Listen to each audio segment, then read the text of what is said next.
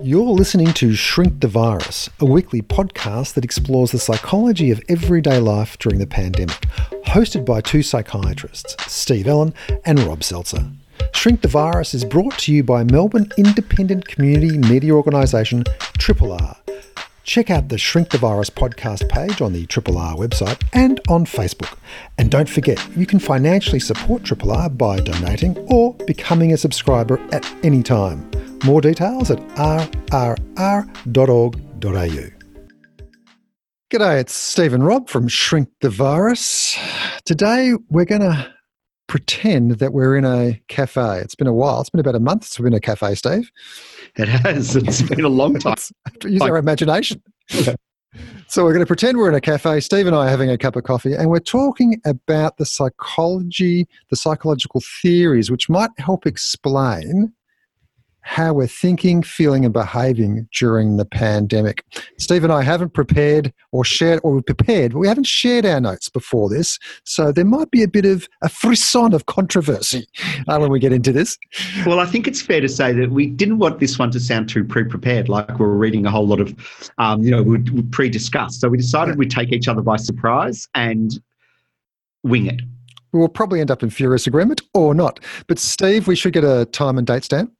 Okay, it's Sunday, May the 3rd. It's 3 o'clock in the afternoon. I've just done radiotherapy this morning. Great show, by the way. Great show. Under technical duress as well, sounds like. How are you going, man? I'm going well. I've got to tell you, I've been listening to Hilltop Hoods. I know I've texted you the song I'm Good, and I must have listened to this song about 24 times in the last 24 hours. I'm a huge Hilltop Hoods fan. Can't even get the name right. Huge fan. No, I listen to a lot of their music. Never seen them live, but ever since Cosby Sweater, remember that song from about 10 years ago? Yeah, I do. Yeah, I got my Cosby Sweater. It's great. And 1955 is another song of theirs. Get on. I'm Good is just such a great song. So I've been like a 20-year-old. I'm at the lights in my car, and I'm actually got the music turned up really loud, and I'm bopping along, and there's a big smile on my face. Oh, we'll have to figure out the psychology of that, because you sent it to me, and I've got to say, when you sent it to me, I initially thought, oh, he's obviously meant to send it to his son, and I did. I sent it to him as well. And I thought, take it or leave it. Really? Have you actually? Do you listen to the lyrics? The lyrics are fantastic. Thought they were pretty basic and obvious.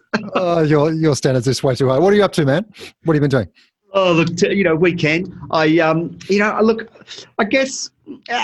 Yesterday was really one of the days I got stir crazy because it was just so cold. I couldn't get out and exercise at all, which is just terrible for me. I kept going out for a walk, and every time within about 10 steps it was raining. I don't know. So, look, I came today was good, though. I went on a nice walk after the radio show this morning. I'm feeling pretty good. A few things on my mind, I guess. The main thing on my mind is I'm a little bit nervous about what's happening in Victoria. I'm a little bit nervous that Victoria is straying from the Australian advice and going a little bit rogue, and our pollies are placing their own values above the expert consensus that's, Australian government, especially with respect to schools. It seems to me every really good expert saying get back to school, and Victorian government sitting back there saying we're not putting anyone at risk, and it sounds all value judgment rather than listening to what the experts say is the least risks. The experts say getting back to school is the lower of the risks in the long run, whereas Victorians seems to be playing this sort of holier than thou game, and it's making me a little nervous because I want everyone to listen to the experts. I want the pollies, the politicians, to listen to the experts. What about you? No, I think you're absolutely right. I think you can't just listen to the experts when you agree with what they're saying. You either implement the kind of behaviours and policies that they say, or you don't. But if you don't, you've got to have really good reasons not to. That's the bizarre thing. Yeah, I'm in 100% agreement with you about this. Hey, I've got to tell you about an interesting article I read about Sweden. You know how Sweden's kind of gone a bit rogue? Sweden. Okay. And what they've done is they've got social distancing, but they've still got bars open and things like that. But apparently, I think it was yesterday, there was supposed to be, usually every year there's a big festival in the park in one of the towns there. I think it's called Lund. And it's a fairly large town. And the officials of this particular town were worried that people were going to get together and party. It's usually university students, and you know what university students are like, Steve. Yeah, you still act like a university student. And so what the local officials did was, there's a park where this usually happens, is they just spread chicken manure all over the park to fertilise it. And what a great idea, because no one wants to go to the park, and they also get to fertilise the park at the same time. Brilliant idea. I hate the smell of chicken manure with passion. Oh, that is just such a clever idea. Sprinkle chicken manure all over the streets and cafes and bars of Melbourne. What a fantastic idea. Hey, man, we better get into our show. And as just before we get into it, I want people to remember what it was like at a cafe. You're going to put the image in your mind. You've got a coffee in front of you. You've got people jostling around you. You've got the shh of the coffee machine, that beautiful aroma of cakes and muffins and coffees. And just imagine two elderly psychiatrist sitting in the corner in furious argument. Independent Melbourne Radio 3RRR. Now, Steve, I reckon psychological theories are a lot like economic theories. Ooh. One will never be right or predictive all the time.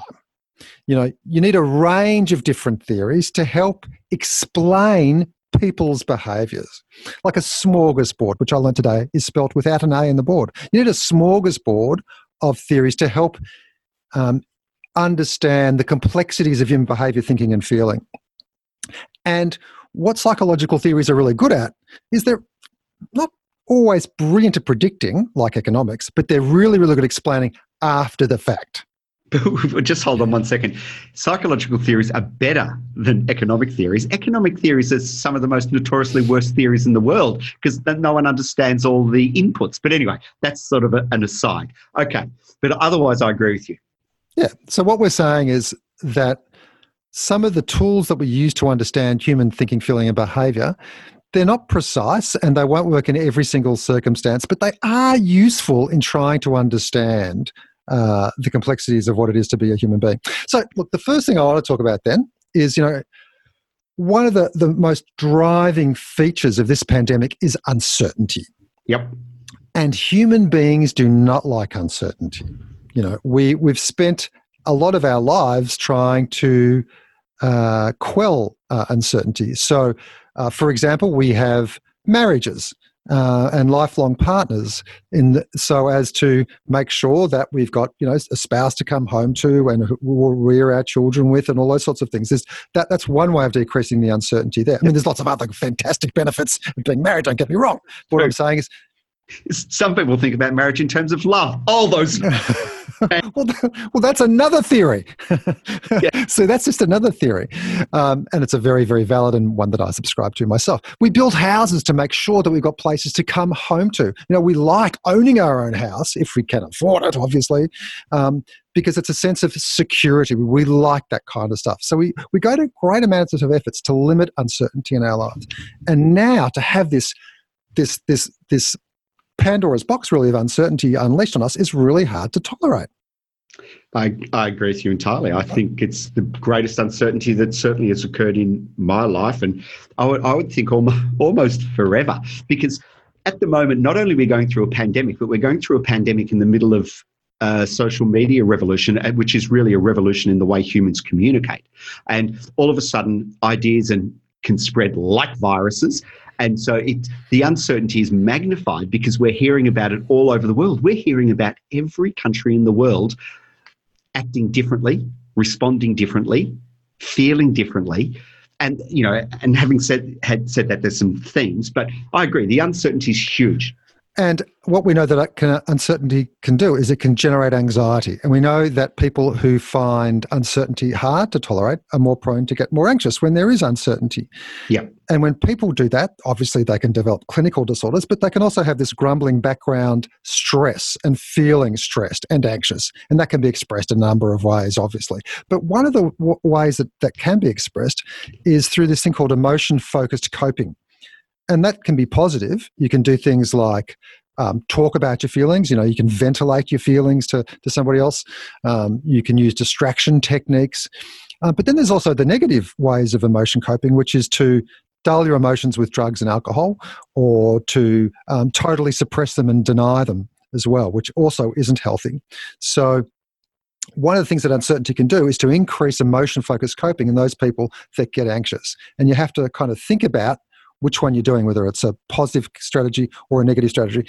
And as we've heard so often, the sales of alcohol have gone up. So you really got to watch the amount of alcohol you're consuming if that's a way of quelling uncertainty. I'm not familiar with his theory, and I don't really know, but I'm not convinced alcohol's always a bad way to deal with anxiety. Well, why is that negative all the time? Because let me put something else to you about that. I didn't say all the time. If it becomes a crutch that you become dependent on. But let me put something else to you. Okay. A lot of the alcohol is just because we're at home and we're feeling a bit flat, and the alcohol is a social lubricant, and we talk to our partners or our families a little bit better, or it winds us down at the end of the day. Why do you think they say it's negative? I think if you're using it specifically to dull your emotions, negative emotions, and that's what you require, I think that's probably a negative thing. Wouldn't that also imply that anti-anxiety drugs like antidepressants are negative too? Oh, mate. So anxiety too. Sorry? Antidepressants dull anxiety. So would you therefore call antidepressants a negative response? Or am I being overly picky on the positive negative? I think you might be overly picky, but it's a good point. But are antidepressants habit forming the same way that alcohol is? Do antidepressants have the same negative consequences as alcohol abuse and alcohol misuse? Clearly not. As a drug, they're far safer. Okay, look, I'll buy that one. Can I throw a psychological theory at you then? That I've seen a lot of. And, obviously I work in a hospital setting, so consultation liaison psychiatry. I look after people with cancer currently, but I've looked after many medical illnesses over the years. That's my area of psychiatry. One that I constantly see is a grief reaction. And this was obviously, everyone knows Kubler-Ross, denial, anger, bargaining, sadness, acceptance. And I've seen this. Did you see the Homer Simpson, the Simpsons episode of that, where Homer goes through the 5 stages in about 10 seconds as the doctor tells him? He goes, no, I won't. And then he gets angry with the doctor. And then, wait, what if I'd done something different? I know. Gold. I love it. But in reality, of course, the way these grief reactions work is denial is just for, the listeners, denial's that feeling that it can't be true. Now, we've seen heaps of that. We've heard people saying, it's just the flu. It's an overreaction. It's a conspiracy. It's not real. So we've seen the denial. We've seen the anger spilling out left, right and centre. Anger at our people in our community who aren't following the rules to the same degree that we are. Anger at our politicians for making bad decisions. We've seen the bargaining. Look, how about if I drive my car to the beach and then go for a run? No, you can't do that. We've seen all the bargaining. Yep. We've seen the sadness. We've seen a lot of people feeling, sad and finding this really hard going. And, of course, we've seen various stages of acceptance where, the communities come together and everyone's pulling as one and it's great. But just like real grief, it's bouncing, because the bit where The Simpsons got it wrong is the idea that you go through these phases in an order and one leads to the other, and then it's finished. It doesn't work like that. It goes, you're like a pinball in a machine. You go, I wake up a bit of denial. Then I'm bargaining. Then I lose my temper at someone who I normally love. Then I have a cry. Then I feel pretty good and I'm things. So I've seen a lot of grief reactions around this. Yeah, it's an interesting point. I should point out to listeners, by the way, that you're a clinical and academic psychiatrist and you work in cancer care. Yep. I'm an academic psychiatrist. I swapped seeing patients for a brilliant writing career, which never eventuated. If any publishers out there, I've got a fantastic novel and some short stories if you want to publish them. So, look, some of the other theories too. That if the stories are so good, how come you're unpublished? Well, that's what I'm saying. Because they're not that good, mate. So mean. I think they're beautiful. I've seen your plays. I know my plays well, yeah. Oh. Okay, chuck me another one of your ivory. Okay, one of my ivory tower academic theories. Well, this is something that I used to use in clinical practice, which is an existential way of looking at things. Now, existentialism, I'd always thought, was this sort of highfalutin kind of philosophical way of looking at the world, but really it's just about thinking about things that affect our existence on the planet, or that keep us alive and so forth. And after Sartre, Sartre is the poster boy for existentialism. I think therefore I am. No, that's not Sartre, that's Descartes, Sunshine. I got it right. It's only about 400 years difference, but that's okay. French philosophers. He's a French philosopher. Yeah. Descartes is a French philosopher like Sartre. So Sartre and de Beauvoir talked a lot about what it meant to be alive. And following their theories, psychiatrists took it up. In particular, a psychiatrist called Irvin Yalom, who's written a lot about this kind of area. And Yalom said, look, there are four areas in existentialism that we think about a lot: death, meaninglessness, isolation, and freedom. And by the way, in this case, freedom is not a good thing in his mind. Right. So, all over it. We are isolated at the moment. We're socially isolated. Everyone's thinking about the death of their loved ones, the death of themselves. Everyone's wondering about the meaningfulness and meaninglessness of every. That's just, it's got pandemic written all over it, doesn't it? And freedom was, normally we equate freedom with a good thing, and it normally is, but in the existential form, it's about if you have no limits and you could do anything, then anything could happen to you. So where are the structures? Where are the boundaries in life? And you either get them given to you by your parents or society, but if they're not there, then what do you actually do? Where are the strictures that help you negotiate your way through your life? And so confronting death, confronting what is my purpose, what is my meaning, confronting isolation and my choices, they're really, really big existential concerns. And, the pandemic has really brought them front and centre. Hey, you know how I've got an anecdote for every occasion? No, I usually got three. I've got a Yalom anecdote. So oh, really? I ever went to the American Psychiatric Association conference. It was in New York.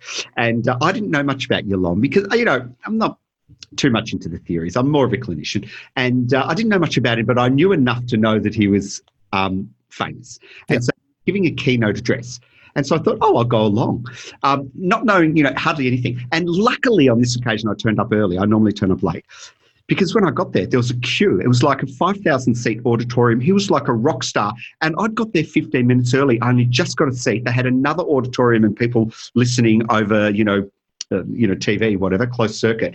And he was fascinating. And the thing that I loved about it was he was actually a cancer psychiatrist. Yeah. And he went on to describe how he developed it. He said he was working in cancer and he said he constantly saw people who were facing cancer, and of those who survived, a lot of them said it was one of the best experiences that they'd had in terms of making them reevaluate their values in the world. Oh. It made them, figure out who their friends were. It made them figure out what they really wanted to do with their lives. It made them go through this whole change. And he said if only he could come up with a therapy that would do the same as cancer did, but without cancer and the risk of dying. And the bit that really cracked me up, he said, when I first came up with it, I was going to call it meaning therapy because everyone, found meaning through having cancer. And he said, but, I kept telling people and, they just listened, meaning therapy, that sounds crap.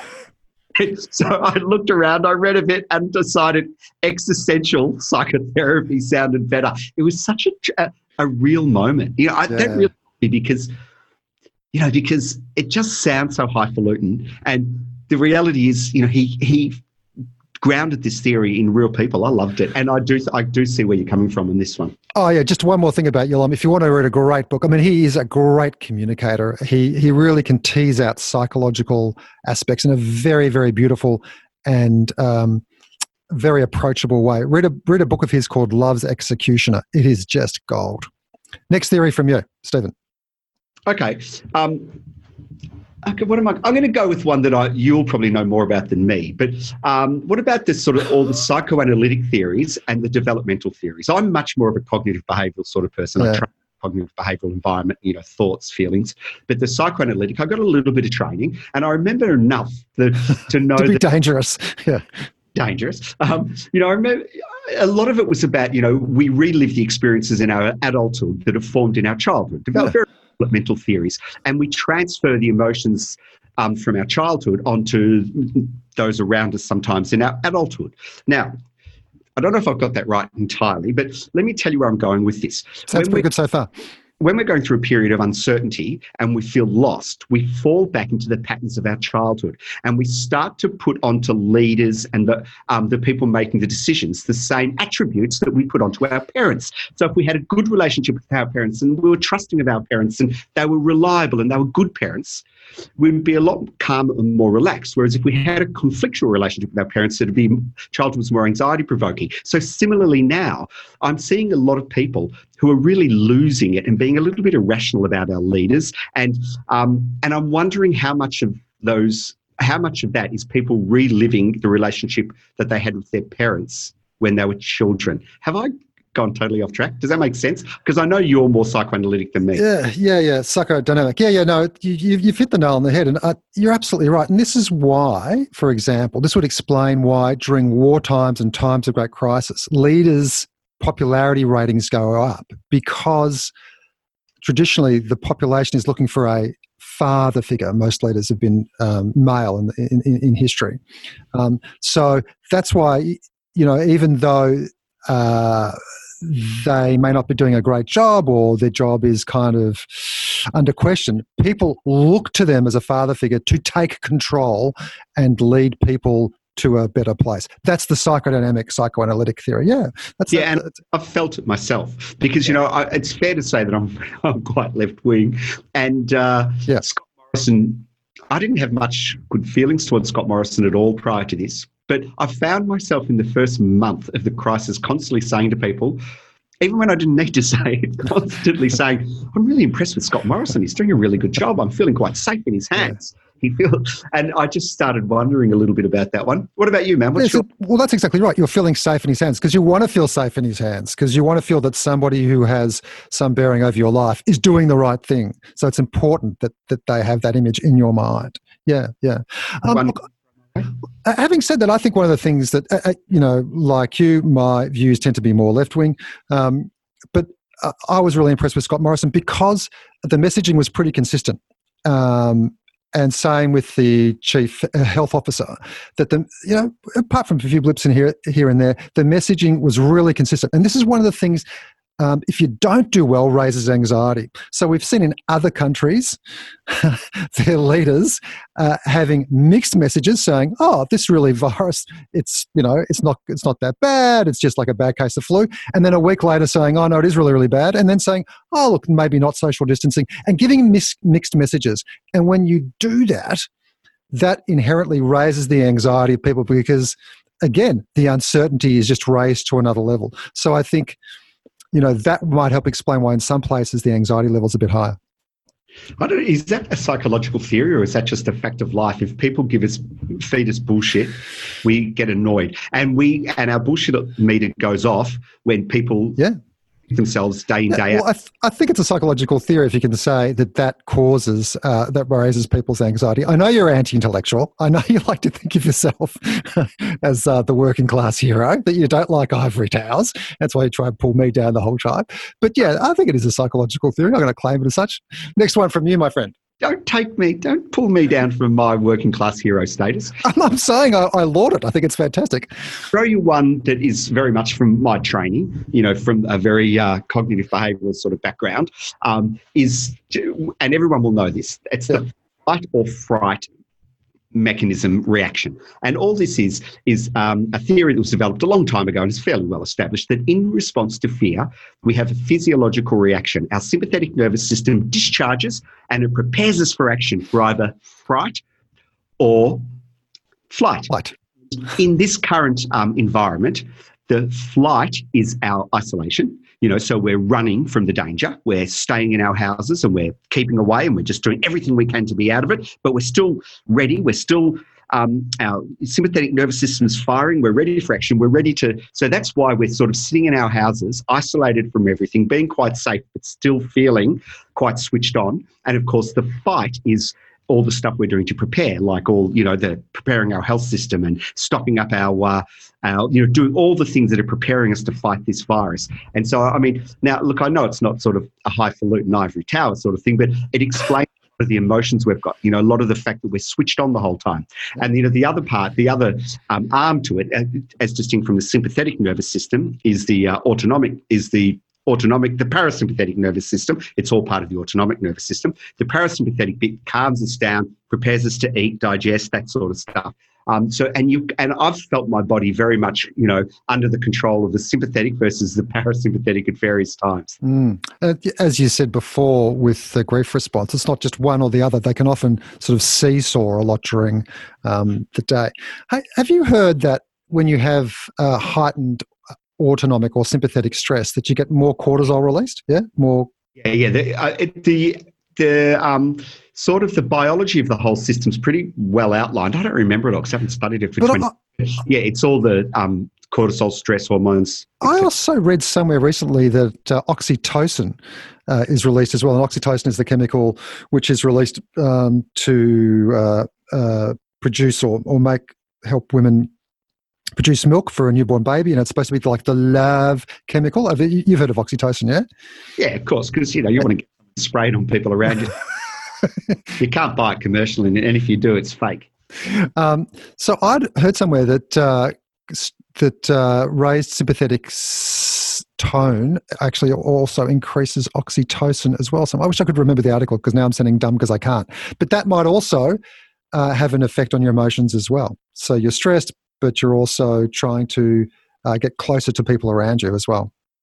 Yeah, I'm always hesitant to discuss the neurochemistry because I get so caught. I'm terrible at remembering all the names and which so one. Other. And when you read it, it all makes great sense, but it doesn't actually. I believe it. I actually believe it all, but it doesn't actually help you. It doesn't. I don't find that it gives me that much meaning. It's not something that I can go around and walk down the street and go, "Oh, there goes a little bit of oxytocin through my brain. I just found that person quite attractive." Or, you know, I go down the street and a saber-toothed tiger runs at me, and I go, "Whoa, there goes my cortisol level up through the roof." I don't know, you know. But look, I agree. It's that beautiful interplay between the biological, the psychological and the social that, you know, creates the myriad of feelings and behaviours that we experience and do. Do we have any social theories? I mean, I haven't explored any social theories to help explain the pandemic. I guess few things we're seeing. Yeah, it might explain why people are feeling a sense of cohesion, why people are downloading the app. I think we're now at about, 3 million people have downloaded the Corona Safe app? Brilliant. Yeah. So this sense of social cohesion that we want to be together, we're a tribe, we're in this together. That kind of thing. One of the social theories that's gained enormous prominence in the last decade is the theories around isolation and how loneliness is a key driver of psychological distress. So there's a couple of huge theories that have really dominated psychiatry in the last couple of decades. One's the trauma theory that, a large part of nearly every psychiatric disorder has its origins in various forms of trauma. And another one is the social isolation and loneliness drive depression and anxiety and also other illnesses to a lesser degree, like, say, schizophrenia, but they're very strong drivers, and hence a lot of the movements around our community about trying to, decrease people's loneliness and increase social connectedness on the back of the idea that the big cities are more lonely than you would expect. We're in close proximity, but we're socially isolated. Isn't that interesting? Because, you know, in the 1800s, was it Durkheim? He was a social researcher. He talked about this, about social fragmentation being the underlying a lot of social distress and anxiety and angst. And then we kind of moved through to this psychological, psychodynamic theory in the early 1900s with Freud. And then we moved into the biological theories in the 1950s.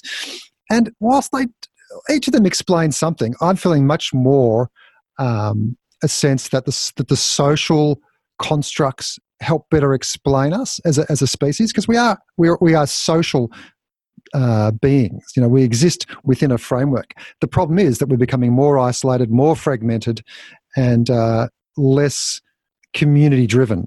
And that's always. And you and I have talked about this lots about how we need to get back to a sense of community.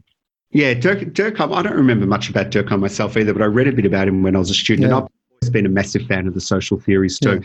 Durkheim was, I think, you know, many people say was one of the, you know, the fathers of sociology, and in particular, where his research really has stayed to this day is his theories about suicide, because he said suicide was a feature of essentially disconnected societies, and that the more people were disconnected in their society from each other, the higher the suicide rates. And he described various phenomena around that. But yeah, it's all it's fascinating stuff, my friend. Isn't it just fascinating? We've probably talked the ear off most of our listeners. You've just held up a timestamp for me. What was the timestamp? Long enough that we need to start winding up. We do need to start winding up. I think what we can say is that this cafe that we've sat down in needs to stay open past 5 o'clock so that we can finish off the discussion, because we've just scratched the surface of some of the psychological theories that might help to explain some of the behaviours that we've been seeing. Yeah, I agree. Sometimes you'll know I get a little bit cynical about all the theories that exist in psychiatry and psychology.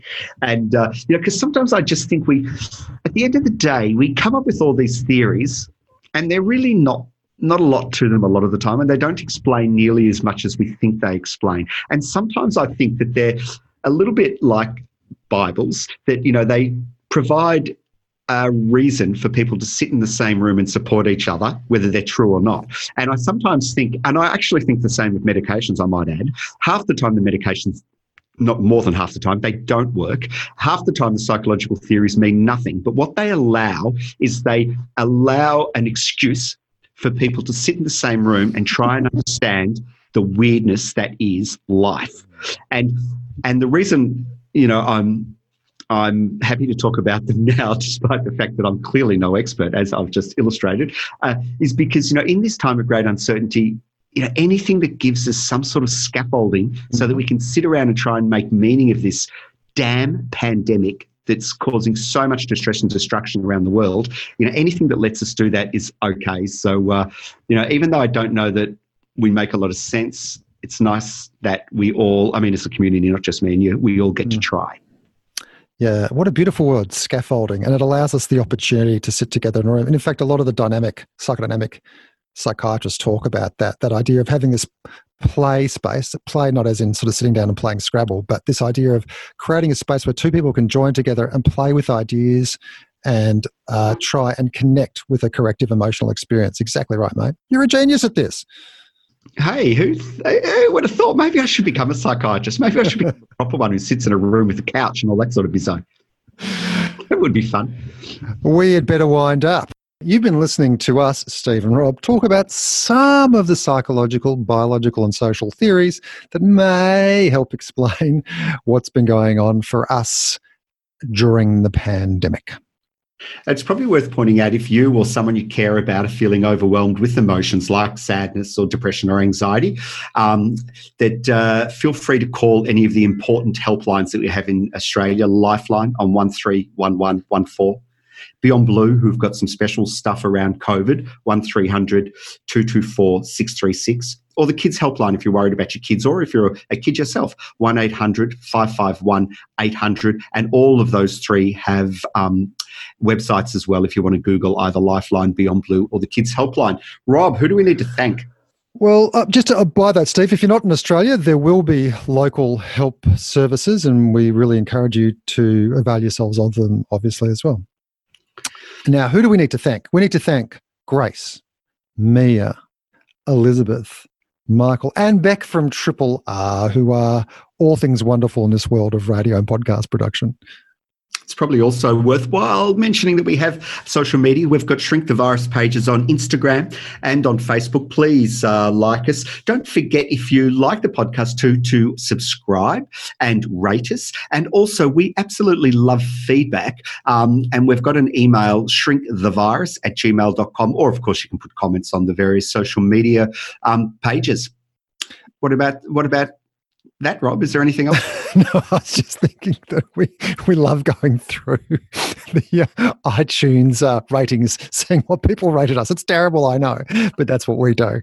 And some of us even look to see what people have written. So please write us a review, good, bad, or otherwise. Just write us a review so we know what we're doing and what we need to change. And let me just mention one thing. Someone who we went to school with put a comment on, and I've searched, put a comment on one of our social medias about a photo I put up of you and I when we were in Year 12 together. And I can't for the life of me find the comment, because I've been meaning to read it out and thank him. So I'm really sorry that I can't find the comment. I think I must have deleted it. That's, so please comment and I will go ahead and delete them. No, but we do appreciate all comments. So please send us any feedback or comments or any suggestions for things you'd like us to cover in the podcast. Good on you.